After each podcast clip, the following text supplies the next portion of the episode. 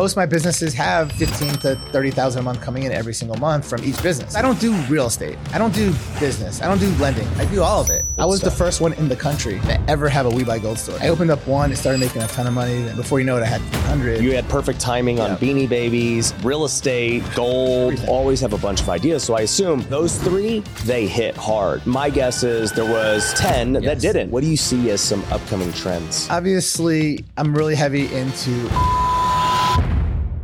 What's up, Wealth Builders? Today we are back at WealthCon. I got one of our speakers with us. This man, dude, he is diverse. I one day hope to grow up to be like him. He has done thousands of real estate deals, has sold over 500 businesses. I got Abraham Gray. What's up, man? What's up? What's up? You know what's crazy is everybody always wants to be what the other person is doing. Like Yeah. I look at you and I'm like, man, this guy has blown up on social media. Like the biggest following. I'm like, I want to be like Ryan when I grow up. You know, it's like always you see what's uh, you know unbelievable about the other person. Yeah. Well, no, but that's what's good about um, getting together with high performers, right? Because you can always take something from everyone else, right? It's like, all right, dude, I want to learn social media. Mm-hmm. All right, I got you. And I'm like, bro, okay, so teach me how you did this. How did you do that with the business acquisitions? Like, how? Yeah. So I started my first business when I was 15 and it was selling sports cards because that's what I collected my whole life. And I was really passionate about it. And I went to these sports card shows every single week and started selling them and I got really good at it.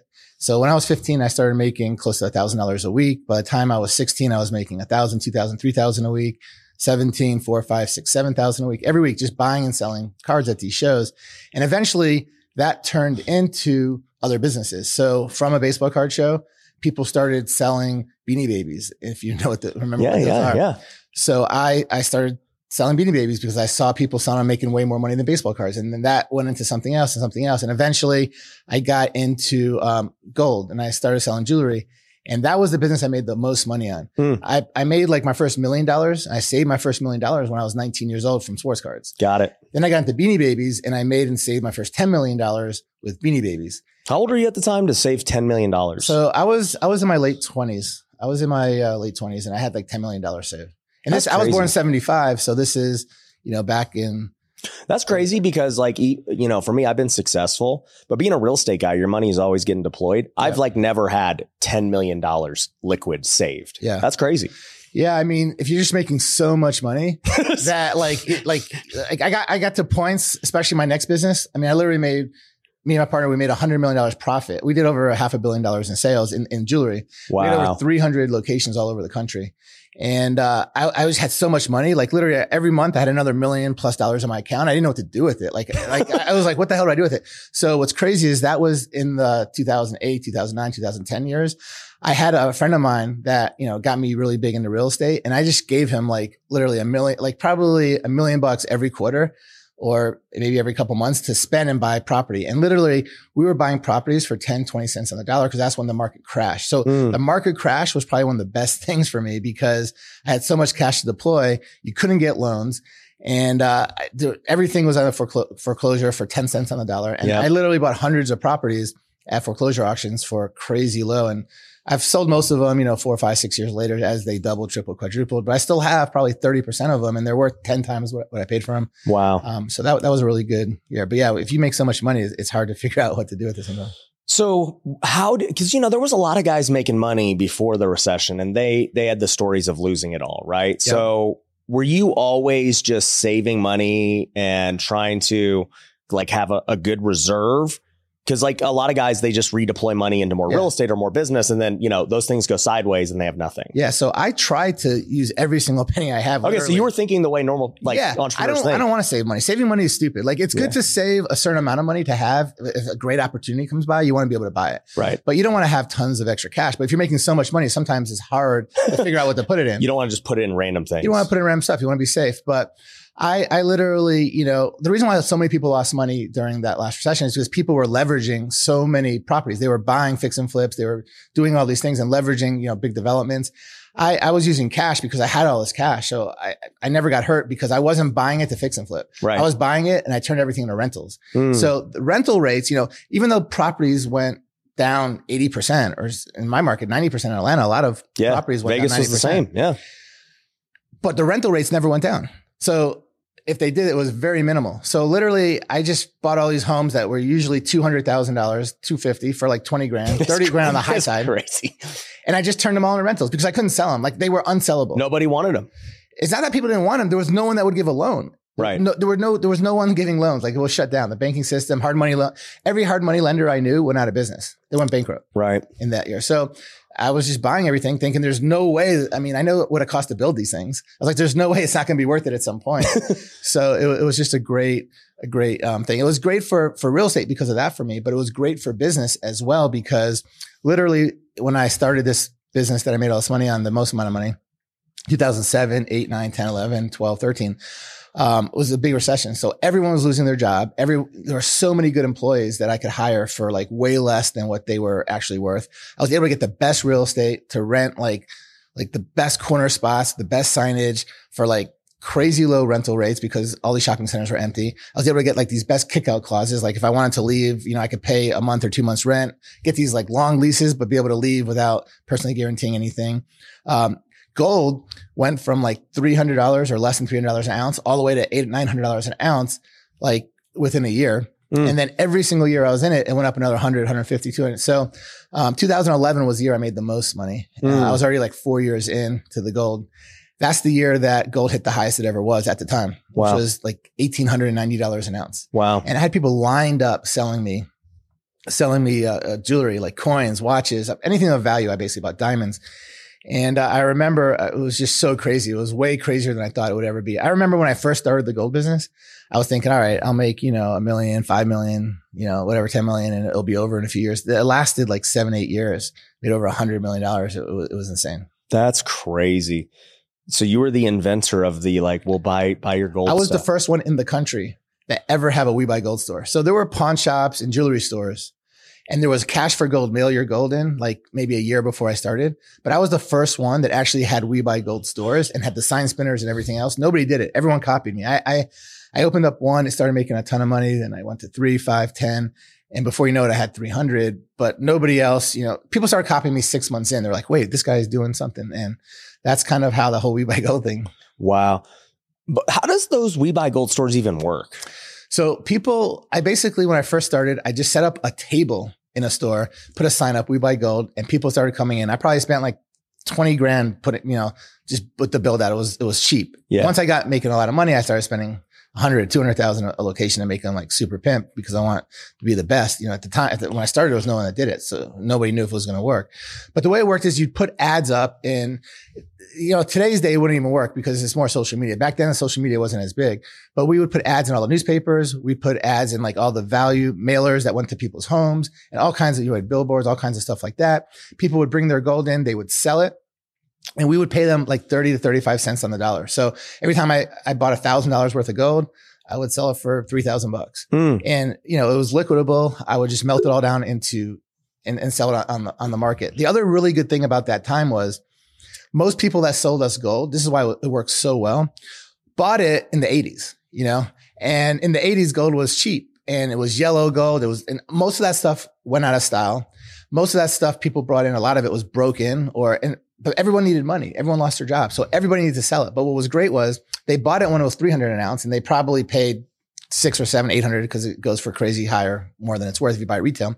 But they were able to sell it to me and basically not really lose money. Sometimes make a little bit, sometimes lose a little bit, but in their head, they're like, well, this is used. You know, Mhm. like when you sell used stuff, you expect to get a lot less. Gold's a commodity, but people don't know that. People Right. don't know that it goes up and it's worth what it's worth. So it was, it was a really easy, easy sell or buy, whatever, because in people's head, they needed the money. They've used it. They've worn it for 20, 30 years. They got their money's worth out of it Yeah. it's out of style. It's broken. They don't need it anymore. They need the money and boom, it was everything lined up. The employees, the location, the price of gold, the recession. So that, that's how that turned into such a good thing. Um, you know, I, I've had tons of businesses that done really well. And when I look back at it all, a lot of it is just luck, like timing. Yeah. I mean, you were you had perfect timing on Yeah. Beanie Babies, real estate, Eh, gold. Everything. But do you think like luck or you think like you're a guy who sees opportunity at a you know this point of like, bro, why is nobody buying these Beanie Babies? Why is nobody buying people's gold? Yeah, I mean, it's a little bit of both. Like I come up with really creative, good ideas. And really the, what sets me apart at the time was I had a really good network of people that I knew that made money in different industries and we all kind of collaborated. And if one of us had like a really good opportunity or started making money in something, we, you know, they would tell everybody in our network and then everyone would do it in their states. Mm. So I had a really good connections that kind of got me onto gold. That's how I got into gold. One person tried it but they did it totally different than me. They actually did these things called road shows. They would go into hotels every weekend, do a newspaper ad and have a ton of people come to the hotel. And, and uh, he's like, man, you got to come check it out. So I came, checked it out. It, it, was incredible. But I was like, why don't you just do it at a store so you don't have to advertise a new hotel every week? That's a lot of work. He's like, I don't know. No one's done that. It doesn't, uh, I was like, let me try it. So that's how we ended up trying the store. Got it. Came from the hotel model that a friend of mine, you know, came up with and was doing. So you got to really have your network of people that are really, you know, sharp and do a lot of good things. So you could kind of copy them, you know, and then let them copy you. That's how a lot of these businesses started. Some of them I came up with, but some of them were other people's ideas that, you know, they showed me it was working. And that's, you know, we traded back and forth. Mm, no, that makes sense. So how do you deal with competition, right? Because you you you found something successful, and then you started getting copied by people outside of your network where you guys yeah. are helping each other. Well, you got to be better than everybody. You know, you got to stand out. So you got to have the best location. You got to have the best marketing. You got to have. I mean, marketing's everything. But what I really, you know, one of the big things that uh, I've done over my life is um, buy lots of businesses. So my favorite business to buy by far are my competitors. So literally, literally, first of all, you get rid of the competitors. I mean, there's so many upsides from doing that. You know, now you could, there's a million things we probably don't have time to get into, but I've bought my first competitor uh, in the baseball cards. I would buy other people out, but my first really big competitor I bought was when I was in Beanie Babies. I had one of the best websites, top five websites in, in the country.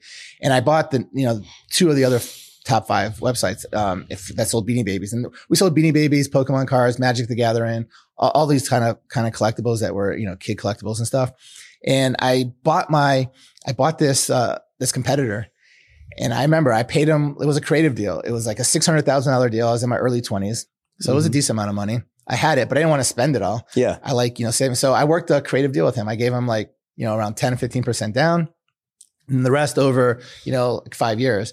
And I was literally paying him a few thousand a month, but I was making 10,000 a month on what I paid him. So I had that 7,000 a month cash flow. Right. And it, it was, it was really good. So I, I got hooked on buying competitors a- after that. And I just realized how beneficial it is. Besides getting rid of my biggest competitors, I was able to grow my own business infinitely overnight instead of having to start something. Right. So I had Carl, your partner, on recently, and we were talking about how Facebook bought Instagram for a billion dollars. Yes. Like, man, almost a decade ago. Mm-hmm. And everybody's like, they're crazy. That's just way overpriced. And, you know, Instagram today is worth like a hundred billion yeah. as a standalone thing. So everyone should know that every single big business out there, the biggest businesses that exist, I don't care if it's Amazon, Google, it doesn't matter who it is, has got that way, not by growing their business. No one grew their business to billion trillions of It's impossible.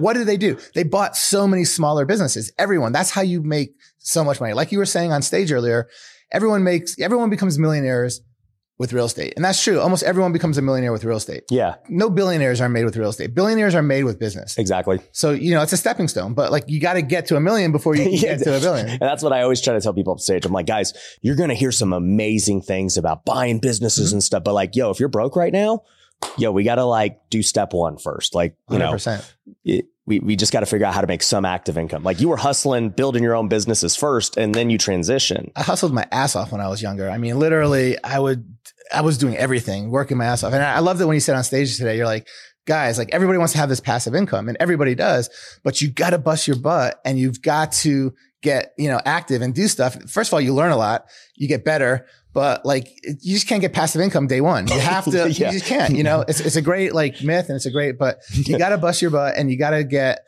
that active income. And then eventually that will lead into the passive income will lead into yeah, it just starts to compound and 100%. And it compounds only because of the skills you built yeah. from building the things, the active yeah. income. There's no way to get back to, I mean, you could learn everything from people, but how do you learn the most? By doing it. Everyone knows that my favorite way to build wealth is through real estate investing. That's the reason that I started Wealthy Investor, where we've trained thousands of students. But here's the thing I've noticed that so many people fail to get started in real estate because they're worried about the money. They don't know where they're going to get the money to buy a house or flip or handle their renovations and things like that. And so they just never get started. I want to change that. And that's why I created a brand new free course that goes over five different ways that you could buy houses without using any of your own money today. And I'm going to give you it completely for free. All you have to do is go to wealthyinvestor.com slash podcast. I've made it specifically for you. The moment you go to that link, you'll be able to go get access to it and learn how you could start buying houses today without any of your own money. And if you're somebody who already has a real estate business and who wants to scale, we want to help you too. You can click the link below and book a free strategy call with our team if that's you. Tell me this, you know, like you were really good at catching trends.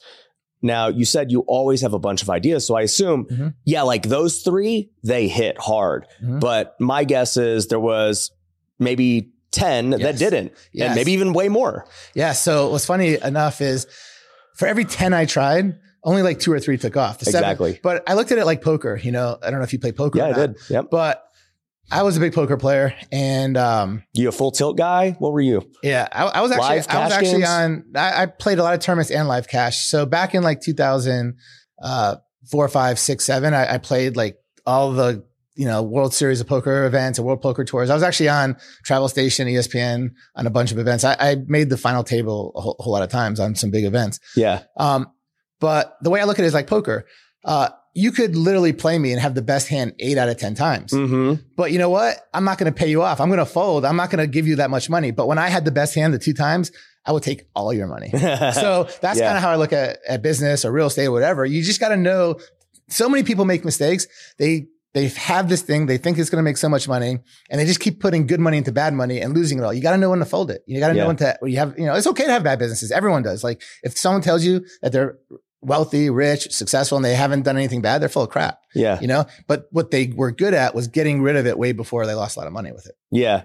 I read a book um, by Annie Duke, poker player, Yeah, I called know. um, I know her. Yeah, I played with her. yeah, Howard she- Letterman's uh, sister. Yep, yep. And um, dang, I'm I'm losing. I can't remember what the book is, but it was her first book, and it was just basically about how like life is a game of odds, and Yep. just talking about like yeah, like look, it's it's all probabilities. Nothing is certain. So it's like, look, I'm going to take a chance on this gold thing, and yeah, I'm confident. Like I think the odds are pretty good that it's going to work Mhm. out. I'm sure you didn't think the odds were you were going to have 300 Oh, stores. and Like great, that was like the one percent. You know, shot that you caught it on the river and got Yeah. lucky. Exactly. No, for sure. But I have like a spreadsheet I use that basically shows like how duplicatable it is. You know, how much money is the most I can make? How much money is the most I can lose? Um, it- it's about 10 different things. And I rank them all from one to 10. And, then you got probabilities. I have probabilities. So that's how I figure out because I have like 50 things I want to do, but I only do like three or four of them at a time Right. because so I, I figure out which ones have the best likelihood to make the most money, lose the least, all these different things. right. And that's kind of how, but the way I find all of these like crazy, hot, unique, you know, things that are about to happen is I do, I'm, I'm crazy on the internet. Like I'll just go to Google and search the crap out of uh, Google about what's the hottest thing in Japan? What's the hottest thing in the UK? What's the hottest thing in, you know, the West Coast? What's the hottest thing in this state, that state? Then I'll go onto Groupon and I'll check to see what has sold the most amount of Groupons in every single city. Every I didn't know. Groupon's still still a thing. Yeah. Yeah. it's still a thing for sure. I actually use it a lot. I mean, it was definitely bigger Yeah. a few years ago. But I, you know, I have a handful, a bunch of different things that I'll research, and of course, I have my assistants that will help me put it all together on spreadsheets. And I just see what is hot, what's the fads, and then I'll go travel and check them out. And that's how I ended up in a lot of the businesses I'm in today. You know, I'm I, I was one of the ones that blew up, have the most escape rooms in the country, Mm. um, all kinds of other stuff. And a lot of this was by doing these Google searches and finding stuff that became really hot. And I was like one of the first ones in it, and uh, and, blew them up. But yeah, I have a whole process to that. Mm, I, I want to talk about escape rooms and axe throwing here later, but you know, just like I want to stay on this process because it's interesting. Um, when I just look at trends, right, in the last few years, the, the first thing that popped to mind when you were like, "What was hot in Japan and trends and this that?" It's like a lot of stuff from Asia does come here late, Yep. and you know, Pokemon was one. Power. Rangers. Uh-huh. I was watching the movie of um, how Power Rangers came to be. It was a really cool movie. I was like, whoa, like nobody believed in this guy's vision that Yeah. like this, these five costume guys could be so big. And then like just the whole story was crazy. Yeah. But, um, you know, I was always an anime guy. So I always loved all this stuff from Asia. But like just thinking about, um, these things that have gotten big in the last few years, it's like big trends where people made a lot of money. Anything to do with COVID. Like, Yeah. did, were you ever selling COVID masks or yeah, anything? yeah, big time. So when it first happened, uh, me and my partners we set up uh, testing sites It, it was Bro, those people who were doing the COVID test, like I saw them pop up so fast and they were telling me how much money they were millions making. of dollars a month. Bro, Millions of profit. crazy. Yeah, it was crazy. And you It could, was a scam, but it was crazy. yeah. I mean, yeah. I mean, any, anytime you make that much money, it's crazy. So, but like, yeah, well, it wasn't a scam like for the guy setting it up. It was a scam that you had to make like so show money. Mm-hmm. all this stuff everywhere you wanted to go and go into a place or get on a flight. Like it's the dumbest thing Yeah, ever. I don't even want to get into COVID because that's Yeah, a whole yeah. story. But like, yeah, I, I, the whole thing. But you capitalized silly. on it. I capitalized on it. Yeah. And crazily, yeah, crazily. But it, it, it was short lived. You know, it was like a year or something, and Yeah. it was done. Yeah, like another one I, I saw in the last recent few years was like, um, you know, like the ERC thing. You Mm-hmm. know, like people made killings on ERC.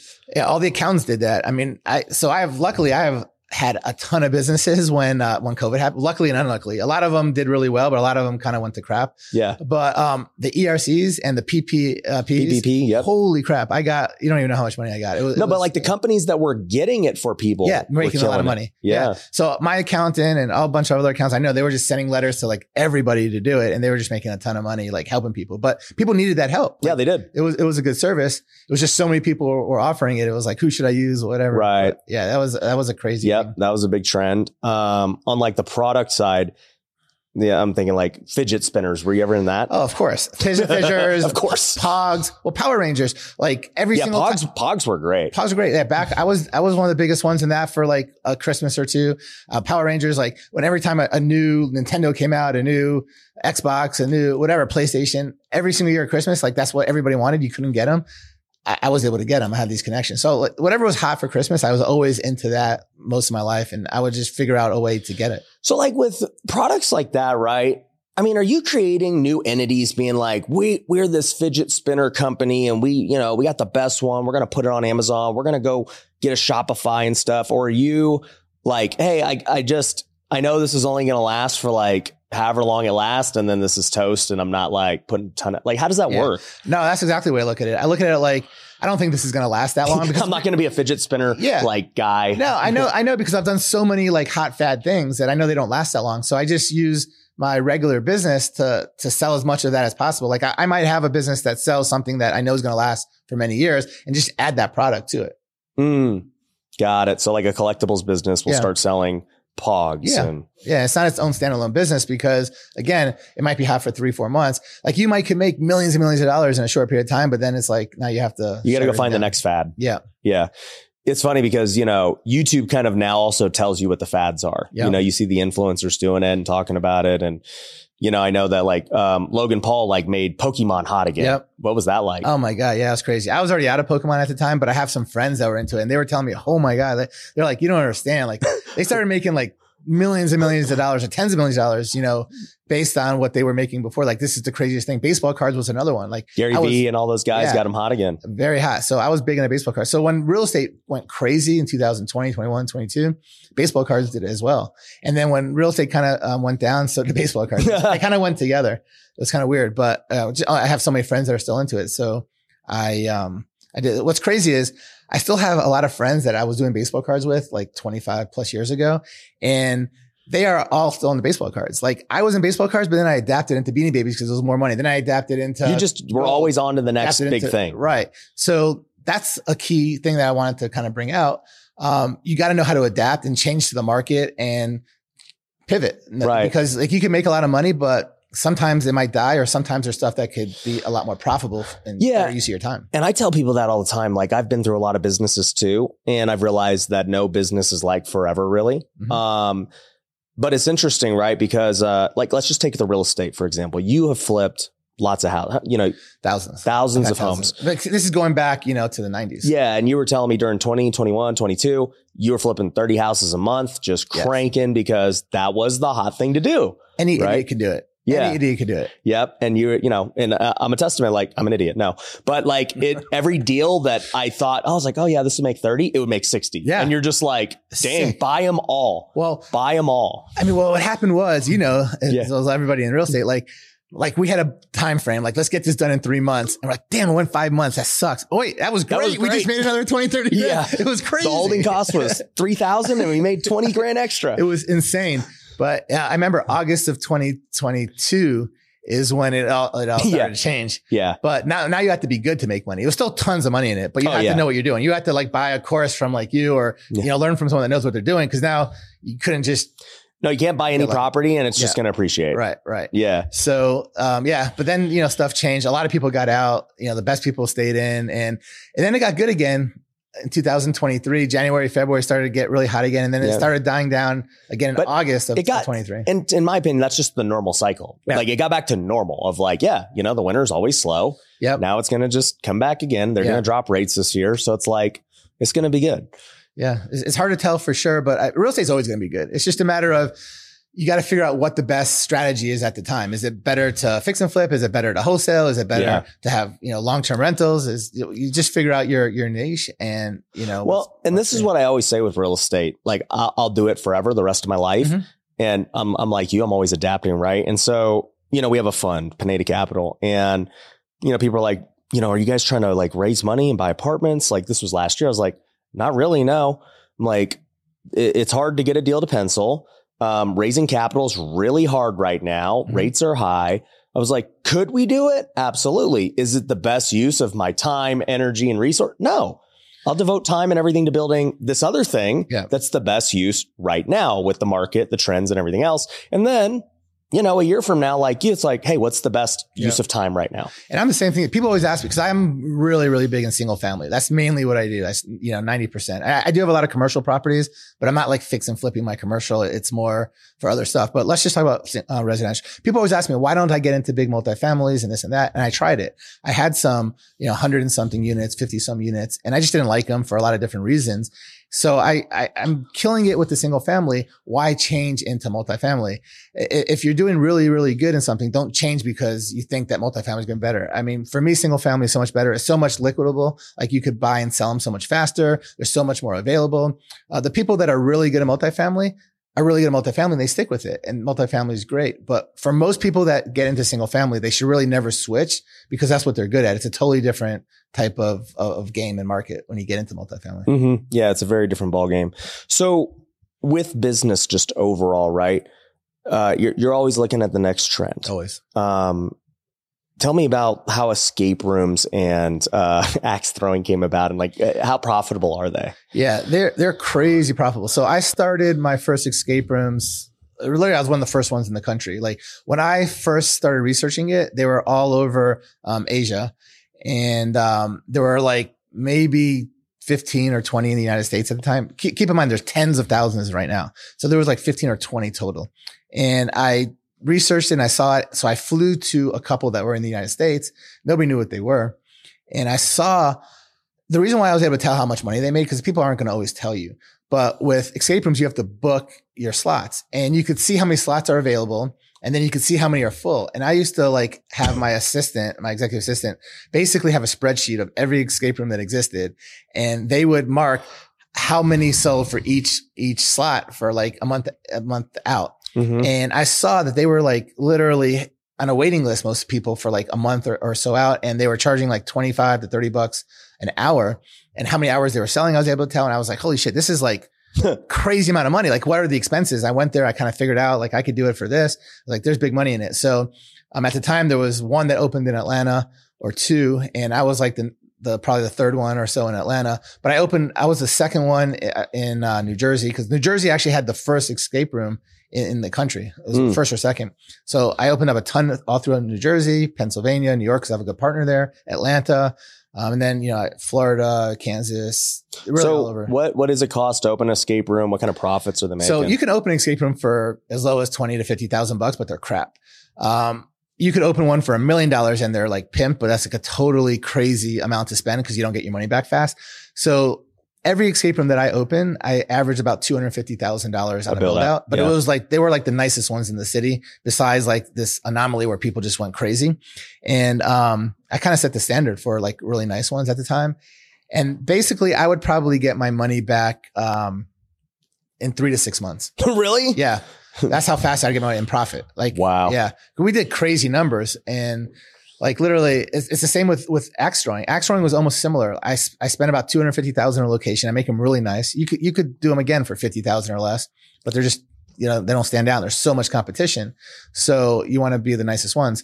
And, um, literally I'm, I'm before COVID, I had my best locations make 150,000 profit a month, a month profit. So That's crazy. almost a million and a half, two million dollars. a That's crazy to think like a retail, just normal location for axe throwing. The average person, That makes no sense. the average person spends $40 plus maybe buys some drinks and stuff. So $50 a person. We have hundreds of people that come through every day and there, there's not much cost. I mean, it's just people throwing axes. Like the wood's really cheap and there's special wood that could last for a long time. Um, it's employees. So you rent. might be bringing in, you know, 150, 200 grand in revenue a month, but your expenses are just so low. Yeah, I mean, our best locations were bringing in over two hundred thousand a month. Yeah. I mean, our our worst locations were you know bringing in sixty thousand a month in, in gross, and you know we're making like twenty thousand or twenty five thousand profit. But our best locations were making. So what, how is it today with more competition? So COVID really hurt Yeah. hurt that business. Yeah. So as soon as COVID hit, the numbers went crazy low. And, and plus on top of the fact that COVID happened and people weren't going together, so many more axe throwing open. So the competition just grew. So they're probably like less than half what they were before COVID, but we still, we still crush it. I have 17 locations throughout the whole country and, um, only one I, I got recently. I had 16 at COVID and I was going to open a bunch more, but I stopped because of the whole thing. But I recently bought somebody a competitor Yeah. and, and I have 17 uh, locations all over the place. So here's my thing. Like with real estate, there's not really a lot of creativity involved. People think like, oh man, I gotta like, you know, make the house look nice. Like that's the most creative thing you gotta do. It ain't hard. With real business, I don't want to say real business, but like uh, a product based business, a service based business, you got to have way more creativity with it. Like, you know, to throw an event like this, it's got to be extremely creative Mhm. with how you shape the environment and everything in between. And an escape room is very similar. It's like, how do you actually like make an escape? Like, where do you learn? Do you Yeah. just copy what's already been done? Do you bring in a partner who's done it before? How do you go about that? No, so you have to be super creative to do escape rooms because it's all about finding clues, making it Yeah. interesting. Like, I'm like, where do you even figure Yeah. that out? so a little bit of everything. You copy a lot of people, but you Yeah. don't copy everything. You copy like little bits and pieces Yeah, and put it together. You bring in people that are, are creative, that are good at design, are good at coming up with clues and puzzles, and and you kind of work together and you come up with your ideas. You have their ideas. And Yeah. You copy other people's ideas and all, all So you just like went through escape rooms yourself and just like experienced 100%. it. And then there were also people that I did this with a little bit that sold like room, like room layouts and room puzzles and everything together. And you could buy a whole room and just have them come install it. So Right. we did a little bit of that. So we didn't know So what they had kits. Yeah. Yeah, they had like full made kits and they would just go and put them in different places. See, like that's another bit I'd be thinking about. Like, all right, I did like 10 successful ones. Let me template this Mhm. to either go franchise and do it or to sell Yeah. to everyone. That's what a lot of people did. A lot of people like had like really successful ones and uh, they just sold their ideas to other people. And once it's, you know, it's hard coming up with it the first time, but once it's like bulletproof, it's proven. you know, it's proven. Now you can start selling it. And it's easy to duplicate. That's the same thing with what we do with education. Yeah. It's like you build out your SOPs and everything and then you just sell Yeah. it. And like you were saying on stage earlier, which is so like dead to the point. Um, yeah, like when you're buying businesses, you have all different types of businesses. Well, yeah, you the actual product is different or the service is different, but the business is 90 some percent the same, no matter what the business is, whether you're doing this or this or this. I mean, the marketing's very similar, the accounting's very similar, Mhm. the, you know, the SOP. Business the- is business. yeah, business is business. Like it's it's the same thing. You just got to learn another product. You don't even have to learn it because you could have somebody run it for you that knows that product or that service. So exactly. that's kind of how how we do it. Like I don't know crap about most. I mean, if you ever watch Undercover Boss, they come in and they have to work and they don't know crap. They look like the biggest idiots, but they're the ones making all the money because they know how to run a business. They don't know about that particular business Yeah. necessarily. I don't know how to flip the burger patty and what, Yeah. you know. Yeah, yeah. Do you have to learn how to like the CEOs of Burger King? Do they know how to make a burger? I they probably don't. exactly. so what do you see as some upcoming trends? Um, well, obviously, I'm really heavy into into real estate now, so I see a lot of really cool stuff with real estate. I see more and more people getting into creative real estate. So creative financing with real estate is um is, is taking off, especially because you know interest rates were so low the last few years. Now it's gone up a lot. Yep. There's so much benefit to get into creative uh, real estate where you could take over people's loans and do this owner finance stuff. So that, that's going to be really big in real estate. In business, I mean, really the trends change so much. It's hard to tell, but uh, what I tell you is I just keep up on the internet and look all the time and just try to, and try to figure it out, you know? Um, So is your focus just mainly real estate right now? You don't have like any new business ideas? Yeah, I I, I do have um, some new business stuff. So I actually bought uh, like six businesses over the last six months, and I have a couple in the works that I'm about to close on, but they're random. Like my businesses are not all the same. Like so, I own a, a ton of entertainment stuff. I have a lot of escape rooms, axe throwing. I have arts and craft studios. I have some putt putt uh, golf places, like really cool, you know, with bars and kitchens and all that. I have a, a ton of MMA gyms. I'm, I'm big into jujitsu, so I've been doing that for a long time. I, I love. Yeah. I fought for a while, um, MMA, and um, I was going to ask you how you got the cut on your nose, but Carl already told me it wasn't from jujitsu. yesterday, man, I re- I'm an idiot. You know, you see the America's Funniest videos where these dogs and birds like run into like glass doors because they don't think it, yeah, that's what that was me. You ran into a glass door. I, I literally ran into a glass door, uh, and it was crazy. it was here at the M. It was no, it was at the Wynn. So I, I was going to do a podcast uh, with Sean, Uh-huh. and um, I was running late because my plane was late. So I was running and I wasn't paying attention, and boom, right in there. And uh, it was all on video because I brought Your camera guy. my camera guy, and he was just videoing the whole trip, and just happened to Bro, be send me that. I want to. I want to b-roll that route Yeah. as we do this on the. He tripled it like three times. Like, and the noise when I hit the glass is the real noise. I didn't add that. Just bam. yeah, yeah. And he just posted it on my social media. I think yesterday. Oh, we're gonna rip We that. just yeah. over and over and over. I mean, an but I like making fun. You know, people love it when you make fun of yourself and when you Yeah, know, yeah. bad things happen. So I, you know, that that's what really blows up when uh with views. But yeah, so I've always done good in real estate. I've always done good in in business. The one thing that I really messed up on really, really bad that like you and a whole bunch of other people, why I look up to you so much is because you got into a trend that I should have got into. I should have seen it coming because that's what I do. Mhm. Social media. Mm. Like you started your social media, you know, way before me, uh, Mhm. way, way before me. I, I Yeah. learned, uh, you know, mostly how to do it from you. Yeah. You know, so, um, yeah, so that was really cool. And, you know, obviously I started my YouTube channel only like a year, year and a half ago Yeah. from zero subscribers. Now I've got, I think around 17,000 or something. It's amazing, bro. In a year, but it's, it's literally following all the stuff that you, um, that you do and that you taught us to do. So I have like a, a team of camera guys that I, I have in my office and, you know, I bought the wealthy Wealthy creator. creator Yep. and I just put them all through it. Yeah. And, uh, they're actually, I remember seeing them on the calls. they're They were really loving it. close. They're really close with a lot of your guys. Like Yeah. they talk a lot. So they just basically do all that stuff. And, you know, that's how, that's how we ended up, uh, you know, building it so much. If you're watching this show, my guess is you're probably an entrepreneur who's trying to grow your business. And for me, the best thing I ever did to grow my business was build my personal brand on social media. It's allowed me to get more revenue, it's allowed me to raise more capital, and it's allowed me to hire better talent. And if you are not currently creating content for your brand, you're missing out and your competition is. So, if you want to learn to grow, my advice is to create a podcast. Now, there's a lot that goes into building a podcast and why I believe it's the best way. So, I've actually created a free training that I want you to go check out. If you go to pinedamedia.com slash podcast, you can go access the free training right now and see how a podcast is going to be the best decision to grow your personal brand today. So, go check it out by clicking the link below and I'll see you in the training. Why do you think? Yeah, because I, you know, I think about trends I caught, and I was like, I was watching TikTok in 2020. I was like, dude, I don't even like social media. Like, I like Mm-hmm. doing business, but I was like, this is pretty addicting, dude. I think this might really take off, and I just started making videos because I thought that it was going to be a pretty big thing. Same Yeah. with YouTube, and you know.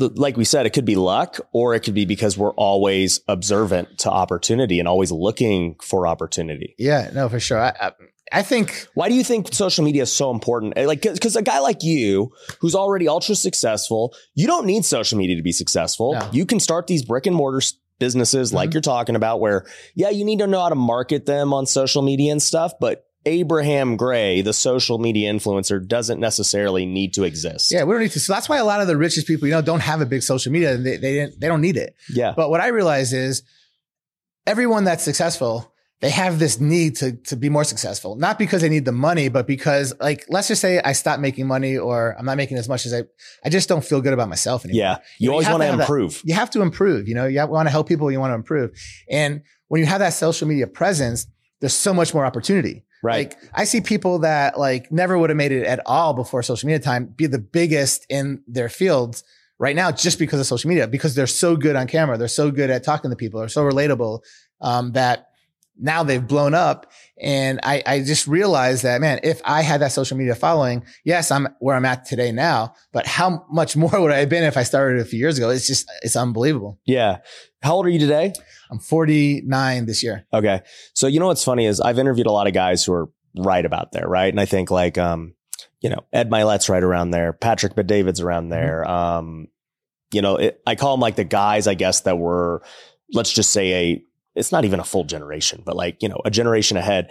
And most of the guys who I interview that are your age, you know, like network marketing was the thing when you were Mhm. coming up and they all did it. Yeah. Like every, did, were you ever in network marketing? Yes. Yeah. Yeah. I mean, you have to have been to. you had to have been back then. And I look at it as the equivalent of social media today, where it was like, that was the big thing. Everyone said if you weren't in it, you weren't going to like succeed.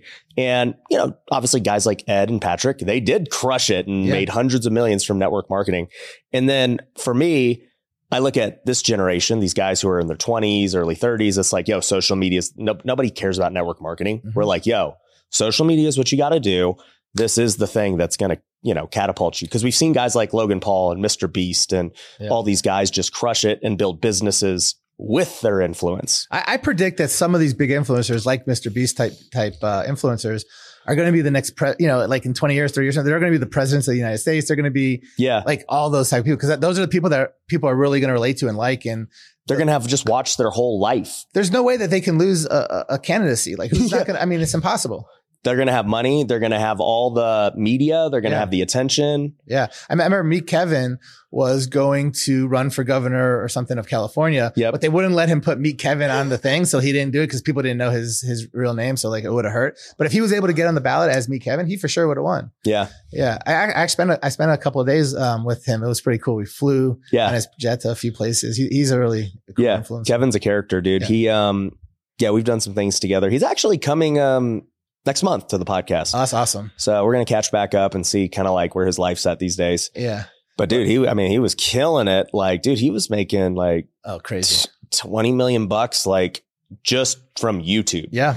I was like, Yeah. this dude's going live like five times a day. COVID helped all those people so much because you couldn't get out. So everybody was watching that Yeah. stuff. Yeah. Watching this. Another big name of someone that, you know, I didn't tell you all the businesses they have, but I have like lots of trophy stores. I have, oh, oh, I. I mean, literally all kinds of stuff. But one of the, one of the big businesses that, that I, I had started seven years ago was uh, martial art gyms. yep. And, uh, I thought that I could just grow them and do really well because I did good at every other business. Well, gyms are a totally different business. So the marketing that I did for everything else wasn't working and I got frustrated. So I found Alex Hormozi Yep. seven years ago, um, a gym launch and I bought gym launch. Dude, you buy like everyone's mentorship. Everyone, it's crazy not to. If you learn one little thing, Yeah. you can make hundreds. It's not hundred thousand, not millions. So it's crazy. and I like I see that from a guy like you. Sorry, so successful. You're like, no, dude, I want to buy wealthy creator. I want to buy gym launch. You're I want to buy times this. smarter than me in, in, in social media. Uh, Alex is way smarter than me in, in gym. You know, everyone, no one's good at everything. Yeah. And, you know, I'm good at what I'm good at, but like there's a million other things that I could learn from everyone. But I think like your humbleness is what stands out to say, hey, dude, you know, you don't walk in with ego and like, yo, No. I'm this big guy. You should want to, you know, work with me. And like, I'm doing you a favor by like, you know, that you're like, no, dude, I'll pay what it is. I'm coming in and, you know, I want to learn. I'm here to learn. And, you know, then it's just, it, it gets you in the door to like all these, and then it just whatever happens, happens. Yeah. And I mean, you know how much money I made by spending whatever I spent buying Yeah. that thing. It's crazy. Like I, I grew so many things because of it and opened up so many opportunities. It, it's worth, it's worth anything, you know? Yeah. So tell me like how did the, how did gym launch and everything So gym launch was crazy. So I, I, I was losing a bunch of money in my first gym. And uh, I was like, dude, I, I don't want to lose money. It sucks. and, but, I, and I didn't want to get rid of the gym. I wanted to see if there was another way I could make it make money. I wanted to give it another six months a year. So I saw a whole bunch of people. Alex was one of them. I bought his program. I actually spent 150,000 on his program over time because dude, this guy is the, the a brilliant marketer. Like Yeah. it was, and he wasn't even big yet. Like as a Nobody knew who he was. He was literally homeless the year before I bought his program. homeless. Now he's worth hundred Yeah. millions, right? Yeah. And every single time people talk like, "Oh, you want to make Alex Hormozi type videos?" You want like he's like the person everyone Yeah, yeah. like. uh, But so yeah, so I bought his program. Um, he had this one thing that worked. It was this six week challenge, and we we implemented it into in my gym, and it literally went from losing money to making a shit ton of money, like in in in months, in a few months. Crazy. It was the program like was sick. It was all like uh, Facebook ads and certain offers, and it was crazy. And I went from that, from having that one gym to three gyms. I ended up buying like over a dozen gyms. Um, and I'm going to talk about how I, how I find all these businesses that I buy. I'm going to talk Yeah. about a little bit today, Yeah. but, um, yeah, so I ended up buying all these gyms and I just implemented Alex's program into all these gyms and they all just started Yeah. taking off. I ended up selling half of them. I still have about half of them. But yeah, that, that's how I met Alex. And no one knew who he was. I remember going to his meetups. There were like not even 100 people. Then Yeah. I went to some, there were 300, then 1,000. It, it was crazy. And Yeah. before you knew it, now he's like, everyone knows Alex Hormozi. Yeah. I was like, not even people in the gym business didn't make, because if you weren't in the gym business, there was no reason. You would have had no idea who he was. Yeah, there was no reason to. So with that, like, you know, you you own some gyms still. You Yep. own some escape rooms. You own some axe throwing, and you know a whole bunch of things.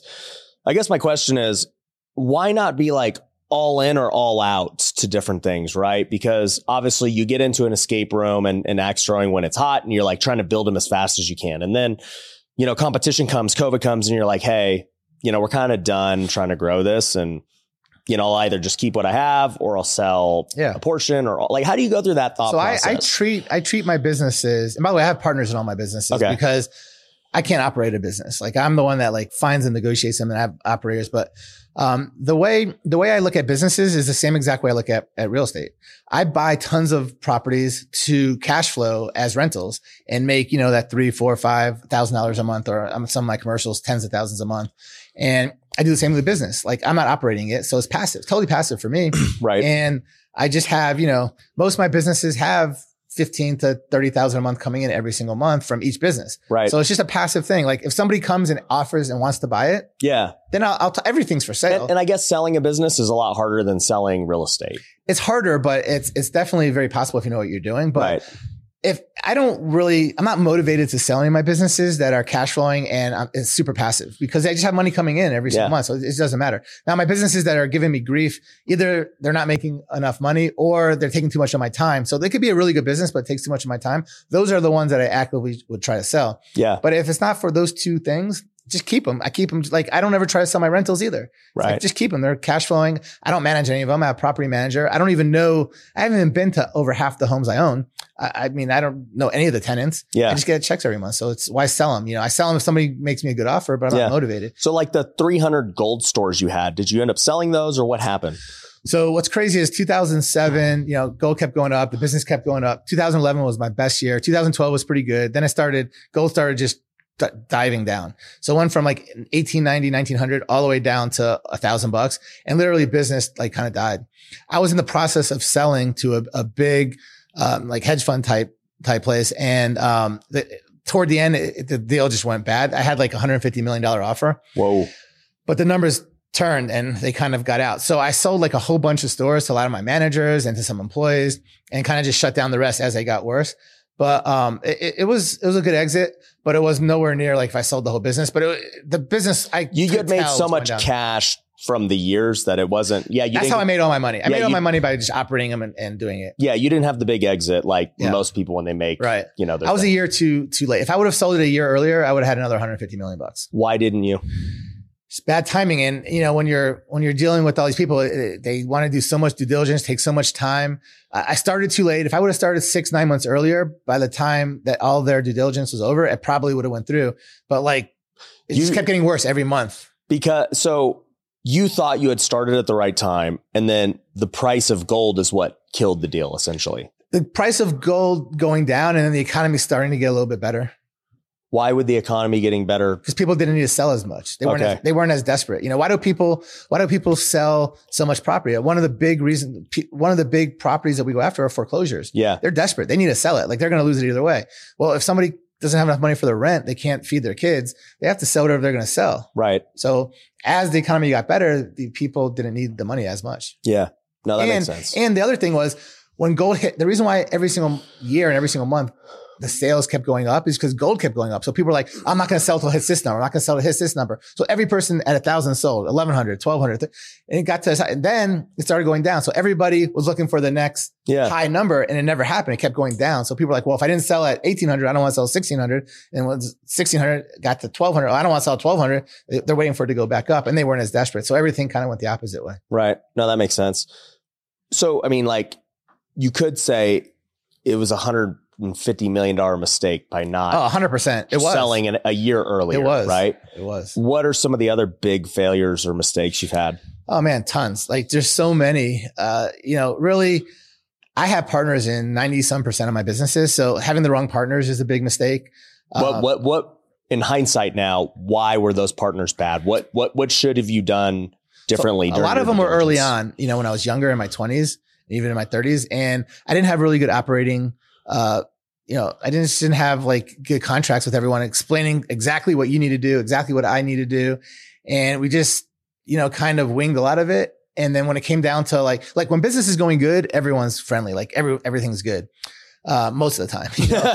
Uh, there are some really asshole people. People still when- get greedy. Yeah. yeah. But when you really tell if you have a good partner is when stuff goes south. So when stuff goes south now, you know, the good partners are still going to be, you know, on the same page as you, but some of the, some of the ones that you have problems with are going to try to take advantage of a situation or lose less than you or, or whatever, or start doing less work when they're supposed to do certain things. And, um, yeah, you, you, got to learn to be really spell out everything, what's, what's needed ahead of time. And I don't get into like big businesses with, with new partners that I haven't done stuff with. So I try to do like Mm. small stuff with people. And then if that works, I, I do bigger stuff and then bigger stuff. And a lot of my partners now are ones I've had my whole life or ones that, you know, I do so many different events and go to events like yours and I meet people at all these events and I'll do like different smaller type deals. Like there's somebody here that, that's at this event that I started a Turo business with a year ago and nice. everything goes good with that. Now we'll do, you know, a retail location and then we might do something else. And that's kind of like how a lot of my partnerships work. I, I, I try to see like how we do on a smaller thing to see if I even want to work with them on, on a bigger thing. And, um, if it's someone that I'm not even sure about less than that, you know, I have ways to get out and have them get out or buy them out or them buy me out. But yeah, you just gotta be really careful to make sure you have good people because it's just like a marriage, you know, like you don't want to be in a, in a relationship, whether it's business or, or your Yeah. husband or wife with someone that you're just not going to get along with. So you think partnerships are the number one reason of Yeah. failure? That's yeah, hundred percent partnerships are are, are is a, a deal breaker if you have a bad one. But you know, having a good one is everything, Yeah. and of course, having the best employees. So that's another thing. Um, I it, I hate going cheap and, and hiring like low level or, or medium type employees. I want to get like the best people I can get, pay them all that whatever. I want to be the, on the top range because Yeah. that's what's going to make or break your business. You want people to be happy that they're making as much as they feel they should be making and they're going to grow your business and it's going to show through. So another big mistake I made was just hiring people because they were cheaper and, but you get what you pay for. Yeah. No, that makes sense. So with people, obviously, I mean, that's like, that's the key to scale, right? Like For it's just more people usually. Um, what ideas didn't work out? So I've had um, haunted houses that I try. So I that was one of the things I researched. This is back, you know, early 2000s. I tried some big haunted houses. I spent a couple hundred thousand building out like these massive haunted houses, and I I, I researched all these haunted houses that are making crazy amounts. Haunted houses make a lot of money. I mean, crazy money. But I didn't research it good enough, and I didn't realize most haunted houses lose money or break even the first year Right. they start making money like second or third year and on because the first year is where it costs to build everything out. They have to buy all the props. They have to do all this stuff. And is it only during Halloween? Yeah, it's, it's only a short period of time. They make money three months, four months out of the year. But you know, some of them changed from a haunted house into other types of things in other parts of the year. But, um, but yeah, so I opened some haunted houses and lost my ass because you know um, I didn't realize that you know what you had to do to make money on them, and I got locations that I couldn't stay in. I had to move afterwards, and a lot of it's the build out and taking it down. I didn't build it right to where I could take it down and rebuild it. Right. Um, and I just didn't account for that the first year we weren't going to make money. I just thought because all the ones I knew were making so much money that I could just go in there and make money. And so that was one. But there's all kinds of different like websites that I bought that sold different products that I tried that didn't work out. Um, a couple different, you know, brick and mortar stores that I thought, you know, made sense that, you know, e- either I didn't have the right partner yeah. or it all goes back to that. you know, really, I mean, the right partner or my research was flawed. Like I, I didn't know everything. I didn't You do enough due some- you missed something I missed it. some stuff on the diligence that, you know, I, every time I miss something, I make sure that going forward, I don't miss that type of stuff anymore. Right. So it seems like just from listening, you got a lot of brick and mortar. Are you like brick and mortar? Um, do you favor that over an online business? What's your thoughts? Yeah. I mean, I don't really favor it over online, but like, you know, um, like I said, I'm 49 this year and that's Yeah. just kind of like what it was back then. So I'm like just old You're school. used to it. I'm used to it. And I got really heavily into entertainment for some reason. It just happened, you know, that became your niche. it, it became my niche because it was just fun. You know, and every single time I do an event, I've done events in all these different states. I have my own entertainment there. So we just go out every night to my axe throwing locations yeah. or to my, and it's just kind of cool. I could take everyone to my putt putt place. I could take everyone. You got and anything here in Vegas?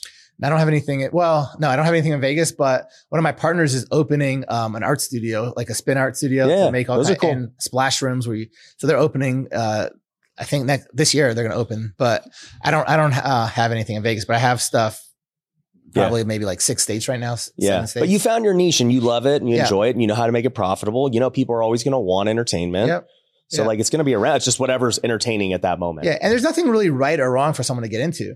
You should get into what you enjoy, what you have some experience in. Yeah. You can make money in everything. If you're the best at anything, I don't care what it is, you're going to make a lot of money. But if you don't know what you're doing, you could be in the best industry. People are like, oh, this is the best industry. But if you don't know what you're doing, you're going to lose money. Yeah. So you got to go with what you're good at and what you, what you know. Yeah. What does your parent company look like to manage all this? So I have like one or two main partners that I'm partners in probably a good uh, 60, 70% of the stuff I do with. And they kind of manage, you know, the, the day-to-day operations. They manage the accounting and the legal. And, um, you know, I, that's kind of like how, how, how it works. I, I'm the one that goes out and finds all the new stuff. I'm the one that negotiates buying the businesses. I'm the one that finds all the real estate. And Yeah. I, I enjoy it. It's fun. Like I love doing it. Like my partners hate doing that, but I hate doing what they do. Yeah. They're ops. Yeah. So, you know, that's, that's what it is. And they operate it all. And they basically tell me like how much more they could take on. And if they could take more on, I'll, I'll find more stuff. If they can't, I'll either not do much more or I'll find other partners that could take it on. That's why I do have a lot of different partners in different businesses Yeah. because there's only so much someone could handle. I'm surprised because like, you know, I have Pineda Co. And Mhm. so like, you know, I've got my COO, my CFO. Um, I'm building our own in-house marketing so that it can just market to everything because that's what we're really good at. Um, you know, we do a lot of our recruiting from the top and place them in the different businesses. So I was curious if you had anything like that. I, I, I don't have anything like that right now, but at, at times when I had like more bigger businesses that I did with everyone. Yeah. So now I have like a lot of like one or two, three offs that like I do with a few There's, different there's people. not a lot of synergy. it's not as much between them. synergy. Yeah. Like with with my entertainment, if it's all in the same city, then I do like hire for my escape rooms and my axe throwing and my putt putt and my you know stuff like that all together, my arts and craft studios. But like I have stuff all over now. So it, it's hard to hire, you know, have someone hire for New Jersey that's in Atlanta, that you know, for Florida, for yeah. all these different places, Chicago. So it doesn't always work out that way. So are you a believer in that? Like, okay, yeah, we want to make passive income. Uh, are you thinking that, hey, I just, for me, getting more passive income is buying more businesses?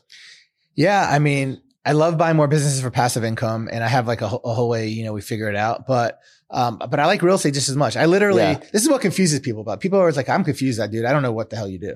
Yeah. because because I don't do real estate. I don't do business. I don't do lending. I do I do all of it, and Yeah. I do all of it. There's very few people that that do like all of it on an equal level. Like Right. people do it all, but they're like They're heavy. In they're one. heavy in one. Yeah. So I'm I'm pretty spread out.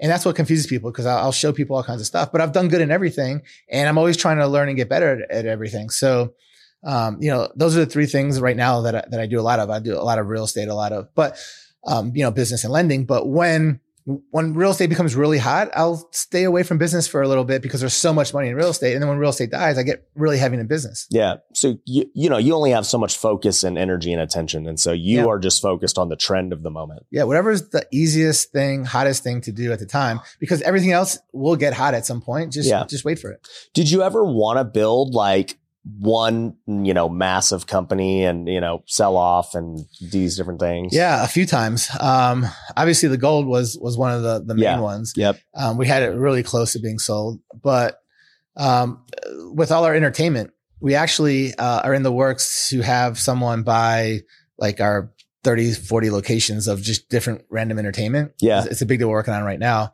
Um, I don't know if it'll happen or not. Like I'm, I never actually went to pursue to try to sell it because I don't care if I sell it or not. But if someone comes to me and wants to buy it, you know, and they give us their number, we'll sell it. So we're, So you'd sell them all as one entertainment Yeah. company. yeah. Yeah. we actually have $250,000 hard earnest money to- toward it all, but I don't know if they're actually going, They're going to buy it. Yeah. But, um, if, if it sells great. So, you know, if I go out to try to sell my, my stuff, people are going to try to negotiate and, and you know, I, it's going to go for less money. Yeah. But if I'm not like actively trying to Yeah. sell and people come to me and they want to buy mine, Yeah. You're I- like, make me an offer I can't refuse. yeah, that's that's how it is. So that's kind of the way I feel on a lot of these businesses that just kind of run itself and you know passive income. Yeah. No, that's cool, man. That's super crazy that uh like I bet you cuz you don't seem like super attached to anything. You're like me. It's very much just like, yeah, you know, I'm not like this is my only thing. Like I'll I'll do the next thing. I'm agnostic. And um I bet you would feel like relieved to sell them because now you're like, dude, okay, cool. My Yep. plate's my plate's empty. Now some- we're, to we're some- gonna go do something. To some degree, for sure. You know, you have Yeah. that, you feel relieved, but then you're like, you kind of miss a little bit, but you're kind of relieved. Yeah, you're like, all right, now I can go. Like, I got all this capital. Yeah. we're about to go do this new thing. Yeah. It's very rare that I don't have enough capital to do something I want. Like I, you know, luckily I made a lot of money over the years. And then also I partner with all these people that have made a lot of money with me all these years. So between us all, So somebody's got the money at that moment. we always have a lot to of go do it. Yeah. We always have a lot of money. I, it, what's crazy is the one thing that I don't do much of that, like I see a lot of successful people do is raise capital. Like Yeah. I very rarely raise capital. I, I have people that give me money, but I'm not even trying to raise it. They're like, oh, let me You're not money in." publicly looking for Yeah, money. It's I'd like never- you have your network, and it's like, yo, guys, Yeah.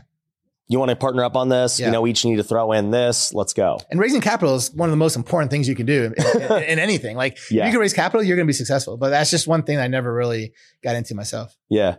Well, bro, I learned a ton. I appreciate you coming to WealthCon, supporting, Yeah.